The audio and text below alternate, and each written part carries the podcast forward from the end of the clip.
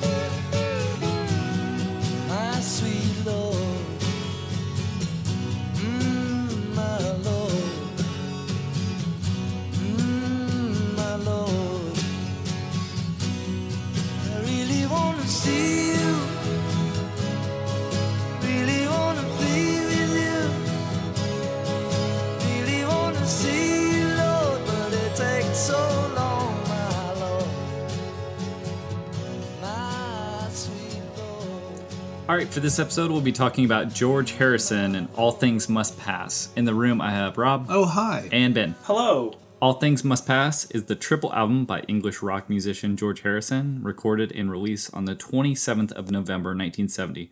The producer was George Harrison, Phil Spector, and the genre is folk rock, gospel, hard rock, and country.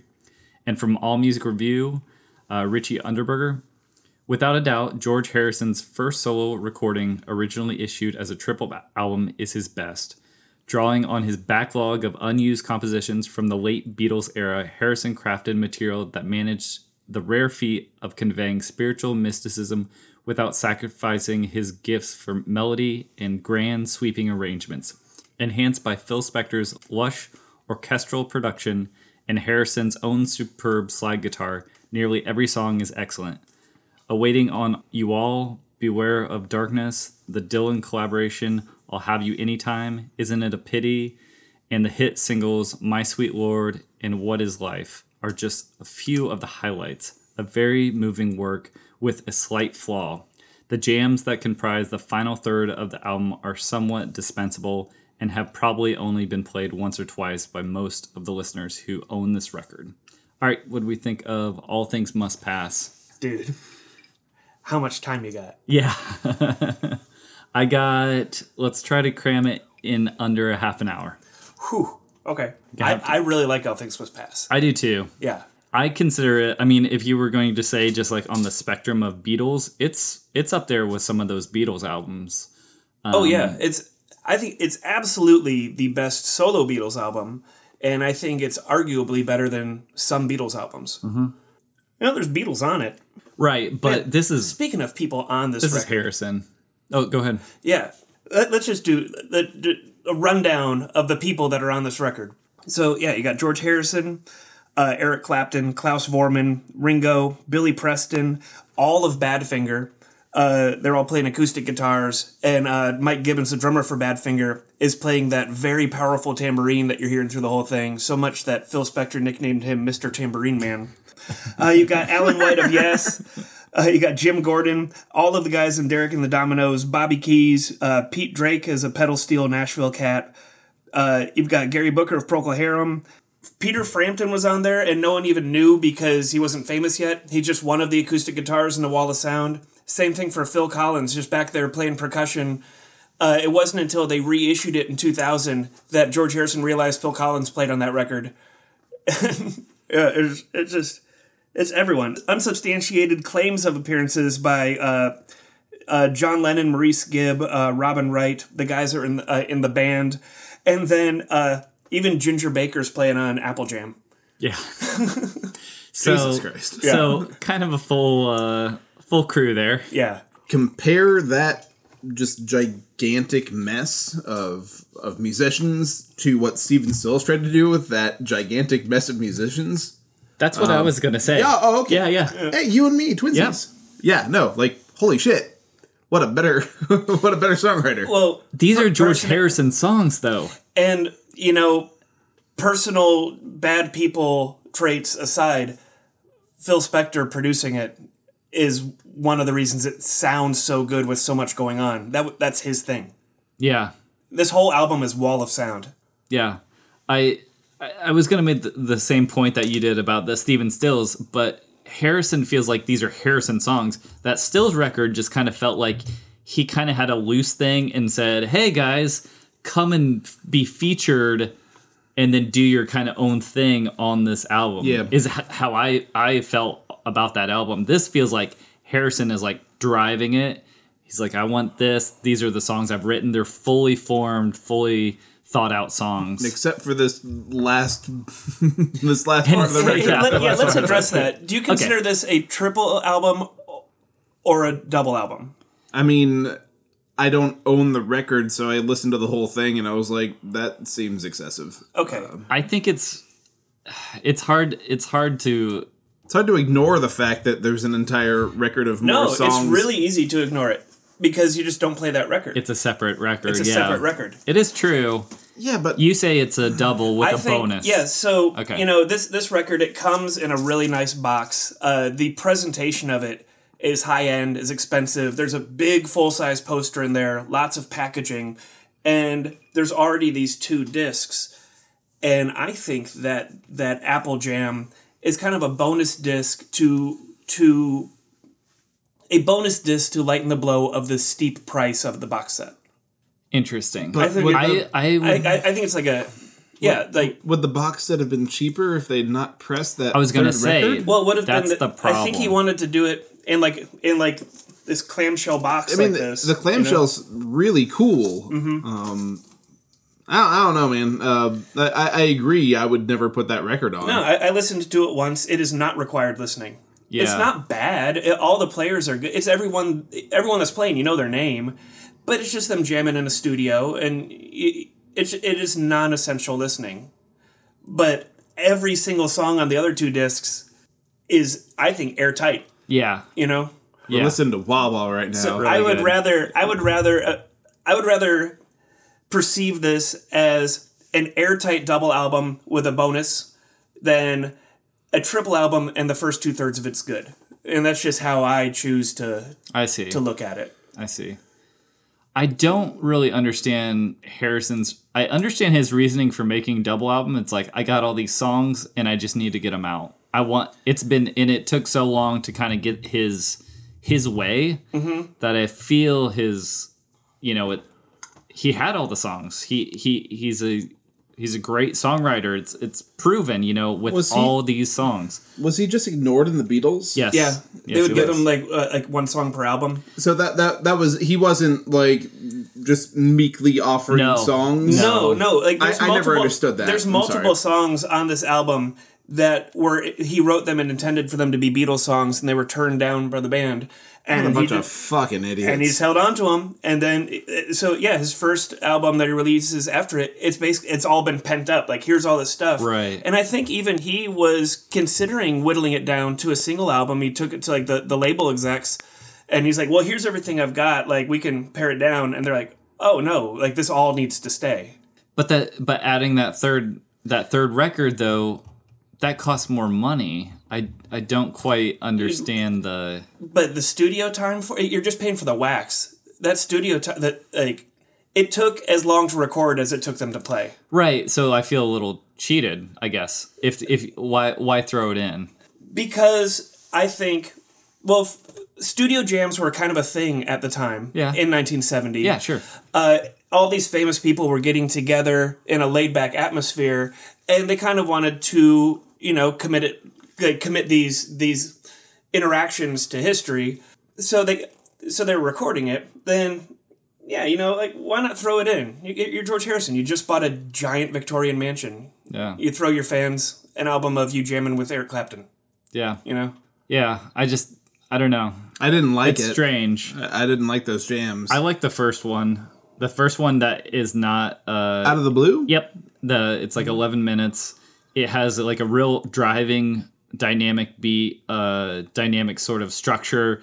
And then the rest of them are a bit blue, like blues heavy. They just kind of like rely yeah, on the, I- I typical kind of blues. I, guess there's. It would be. uh Let me see if I can phrase this. Coming it's off. also very short. the the third album. I, Yeah. th- that's I think what uh, uh, what made me a little more annoyed is that it doesn't cost any more to put more songs on the record. Do you want more of those jams? Sure. I would like to if if you're going to give me an extra record, why not just fill it up, right? With Well- whatever else you got. I don't know. Man, like uh, I I think that if well, if it's truly a bonus, then what, what's ridiculous is just how good those other two Yeah. records are, and how it's just all back to back, like really great songs. And then to get to the third one, like it'd be different had he culled this down to like you know six or seven tracks, and then we're in- interspersing these. Oh no, I would rather, especially in the format it was released in. You know, where Yeah. I don't, I would have to skip over those jams. Yeah, and now true, I don't have true. to. I just don't play that disc. That's true. Like, the discs even labeled differently. Uh, the first two discs have the the standard green apple label, and the third one has a different label. It it just says Apple Jam on it. Okay, are, are, are we all going to agree that this is a a double record with a bonus disc? That's my opinion. Okay, I like your Birch. that's I mean, I could get on board with that. That Because would- I, now that I see the packaging like Yeah. of the record itself, it, it it it makes more sense than like me burning through this like on MP3s. Right. yeah, Um, yeah, yeah. So no, I I agree with Ben Yeah. on this. So I'm going to just assume that everything else is immaculate, and then there's this other stuff you can listen to.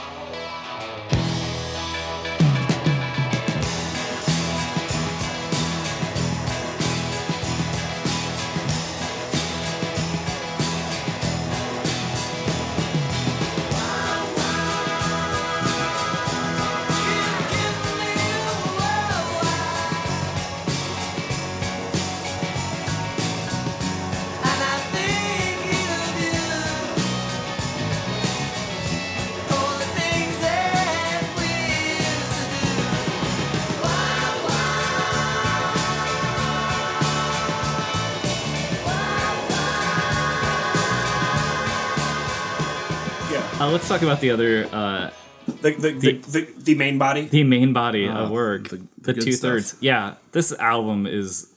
Uh, I listened to it again, you know, a couple times this week, and I was just like, "Yep, still great. Did you still know that- love it." Still got it. that all the background vocals are all just George Harrison. I did, and that's incredible. Yeah, and what he credited himself as like the George O'Hara something singers. you have like all like it sounds like like a a male and female chorus, but it, it's all just just Georgie. Yeah, a couple of these are about the Beatles. The one listening, isn't it a pity, is kind of about their breakup, and so's Run of the Mill. yeah, so Huh. it's definitely in there, but it's it's veiled enough. I mean that it, it doesn't just hit you over the head, being like, you know, I'm done with the Beatles. Just like the cover, Yeah, the where it's imagery. got the, got the four gnomes, Yeah, uh, sort of being like, it's like Oh, This are, is- are those all supposed to be Beatles? it's supposed to be him like the, the, leaving the Beatles in his past as like the the yard gnomes, and now he is George Harrison. yeah, So he is the fifth Beatle. He's also like a groovy garden wizard. Yeah. He is. He's also every band who tried to sound like this album from the 2000s. They definitely used that that was a thing. sort of style. Oh yeah, are you Oasis? kidding me? No, I, I I am so out of the loop for what music was in the 2000s because I was stuck up my own ass, like playing dumb noise music. Like I, I have no idea what happened. I was also very Uh, drunk. Uh, I mean, I have a whole list of things: ELO, My Morning Jacket, Fleet Foxes, Grizz- ELO Grizzly wasn't from Bears. the 2000s. Oh, will- sorry. Well, I was Okay. I was just Yeah. saying that they were influenced. Fleet Foxes? I don't know what that is. Yeah, Is that exactly. a, is like a fleet of them? J- yes. Yes, it's it's it's, A sev- it's a- several foxes A working in suite of foxes. Also- in formation. but especially uh, Jim Jim James. Oh, you know? yeah. Ah, yeah, Yeah. names. Oh, yeah, yeah, and uh, Elliott Smith. yeah, yeah. Really, right. Elliott Smith? uh, Elephant Six bands, Guided by Voices, Oasis, that- Blur. Yeah. I mean, you name it. This, I think, this album is definitely one of those. Hmm. It was said to have created what was it, uh, dream pop or something like that. Like I could see that. someone kind of like just all that reverb with All those that like, lush reverb, melodies. Yeah, yeah, sort of this uh, hazy melodic So it wasn't necessarily within that band scope of just laid back rock or anything. It became with the Phil Spector production, it moved it over into this like dream, yeah, dreaminess of Speaking of dreaminess, he's used it a bit in the Beatles, but this is kind of the first time that the signature George Harrison slide guitar sound is fully on display, just like all over the place. I heard uh, some review. They're like, in the wake of this album, like that George Harrison slide guitar sound is as, as recognizable as like the mark of Zorro. You know, there's like the way he plays, and it's going through like every song. It's often the hook, like that that cool hook in, in My Sweet Lord. Uh, like the first one that comes to mind. Like I like that George Harrison slide guitar. yeah. Yeah, it's if great. if not for you, Oh yeah, uh, it's it's all over that. Uh, let me give a little background too to this to this album because I found it really interesting. It wasn't uh, mentioned at all in some of the reviews, but while he was making this, his uh, mother was diagnosed with cancer, and so he was making regular visits to Liverpool to tend to her, and so. I, it was like heartbreaking to hear because all things must pass like the song like all this stuff within this album being like the Beatles broke up and now his uh, his mother is dying. Um, not to mention that uh, Harrison said that Spector needed 18 cherry brandies before he could start work. Uh, also, Eric Clapton Jesus is Christ. obsessed with his obsessed with his wife- wife, and wife. becoming a junkie because of it. Yes, because of the guilt that he felt. Um, and so all this kind of stuff was like piling on the pressure also to deliver the album because he had spent all this time and, you know, the label was expecting it a lot sooner. So I thought I thought it was it's a fascinating uh, backstory to how this all came to a to a head. Also, it was a very anticipated album because everyone was looking for you know what's next for the Beatles. Meanwhile, George Harrison just bought like the kookiest mansion in in Eastern England. Uh, The uh, the Friar Park. Have you seen pictures of this place? It- Yeah. it, looks like the Biltmore, only with like towers. Uh, it, it it's everything is just like adorned with flourishes. Uh, it's got on the property, which is acres and acres and acres. It's got like multiple buildings, multiple lodges, in Aspen, an Aspen garden with its own twenty foot tall sandstone replica of the Matterhorn. Oh, It's got uh, grottos and caves. It's got lakes. Some of the lakes have like a stone walkway just above the wa- just below the water levels to give like the walking on water effect. that's Yeah. Really It's a, he bought a giant crazy house with all the bells and whistles. It was built in like 1889, and this place looks fucking rad. Yeah. Oh, and uh, on disc two, the song uh, "The Ballad of Sir Frankie Crisp," "Let It Roll." Sir Frankie Crisp was the original owner that built this this ec- eccentric palace. Yeah. Yeah. I had no idea that the song that we were listening to right now was George Harrison. What is life? Yeah. How much of a banger is this though? What a fucking banger! And i if am I mistaken in thinking that it was um, in uh, Goodfellas? It was. Like, is it where like the helicopters following him around? That is Harry Nilsson jump into the fire. I Okay. think.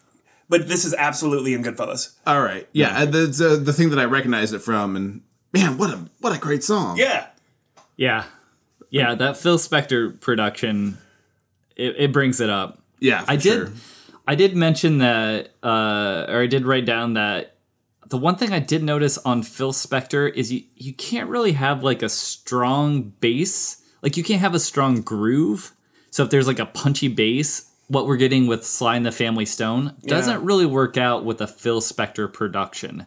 No, it's got to fit in that wall. because it's got to fit in the wall and it's got to be all in co- it, it, it like Mm-hmm. takes up every part of everything Mm-hmm. and so you can't have these like dynamic things Right. happening within that but works perfectly for this record and i'm so glad they he worked with them because yeah it just it just works How powerful is this tambourine?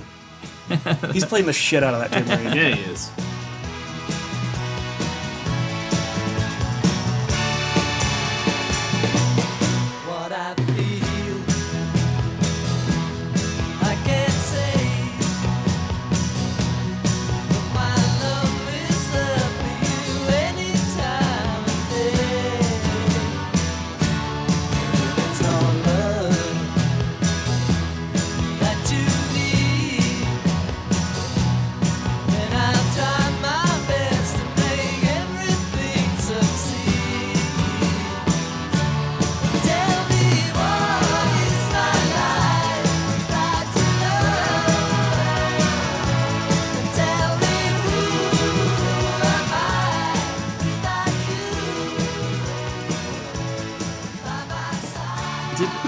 Write down too. This song that we're listening to right now. What's this called? Is uh, Let It Down. Let it down. Doesn't this song sound like an '80s? It's got the loud, soft, song? loud. This is like one of the first. I, I was thinking earlier today. It's like one of the first songs I can think of that has the loud, soft, loud that what like they start to hear a lot more in like 80s and 90s indie rock. Yeah, Because like the intro of this song, the intro of this song is heavy, and then it just goes into that like minor chord, and it just is chill for a little bit, and then it gets heavy again. yeah. I, I when I was re-listening, I, I was you know thinking about this more and more, and I was like, man, this song sounds so far ahead of its time for whatever, you know, whatever they're doing. It's about doing it. Yeah. All right, what do we think of the album? Fucking great. Listen to it. Positive. Yeah, Absolutely positive. yeah. Yeah. L- uh, i- Ignore the third one un- unless you just want to be mildly disappointed.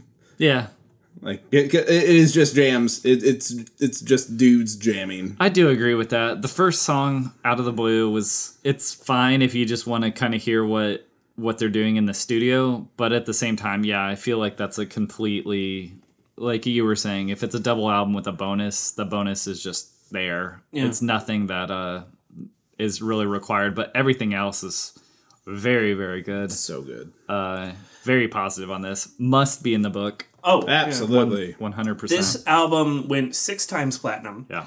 It has sold more than Imagine and Band on the Run combined. Really? Suck it, other Beatles. Yeah, they weren't happy about that either. I had read that they uh, they um they weren't like upset. They were just kind of like, Ugh. Well, you, You know, know- they could have just written "All Things Must Pass," Yeah. but they but they didn't. They they wrote fucking "Band on the Run." right, right. But I think that they, what is it? You know, man, that song sucks. it's like they had their own. I like like the first third. Something something and Toucan Sam Yeah, is something something. pum. you know what's all right though? I like the song "Jet." Woo, woo, woo, woo, Jet. Yeah, that's a good one. Sure. Yeah, we'll get to that album. Yeah, we will. I think. Are we getting the "Band on the Run"? I don't know. Or is Paul McCartney just done? No, uh, no. we got we're, we're, we're, I think we got a fucking solo Paul McCartney coming up. We doing Soon, Ram yeah. or uh, the one with the, like, the spilled bowl of cherries or whatever? Yeah. Man, that's that's like a metaphor for something. you Yeah. know? Uh, what, I didn't hear. What what what'd you think, Ben?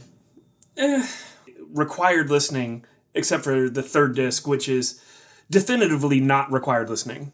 Okay. Uh, yeah, and we, we you know we have only talked about really the first half of this record so far, uh, but like I, I anything that I say more is just gonna be repetitions on a theme of this being really good, and you should listen to it. Yeah. All right, next time we'll be talking about uh, Simon and Garfunkel, Bridge Over Troubled Water. All right, thanks, y'all.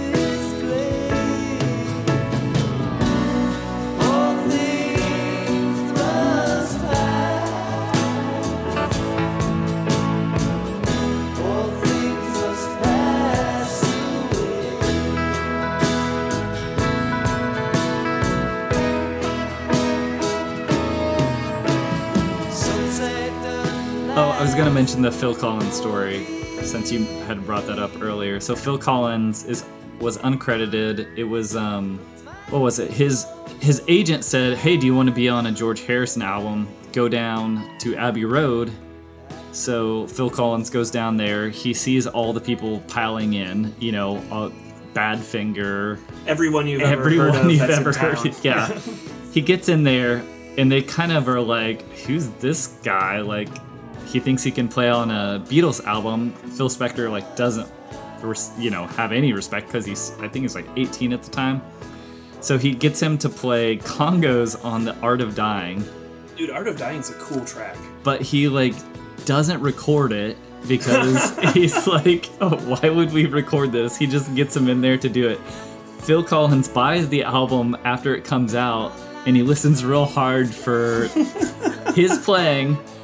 Obviously, not on the album. Uh, they become friends later on, Phil Collins and George Harrison. And when it was re released in, 2000, I think. yeah, uh, Be the 30 year edition. uh huh. Uh, Harrison is like, "Hey Phil, I'm gonna put you as credited, you know, for that song now," and he sent him a copy of uh, of of the song, and he just got uh, Ray Cooper to play bongos really badly and recorded. and Phil Collins was like hilarious. so impressed that he like a Beatles spent their time to, Right. to do a joke for him. to punk him. yeah. Great goof. Dude, punked by a Beatle. That's uh, that's up there, man. Yeah. Yeah.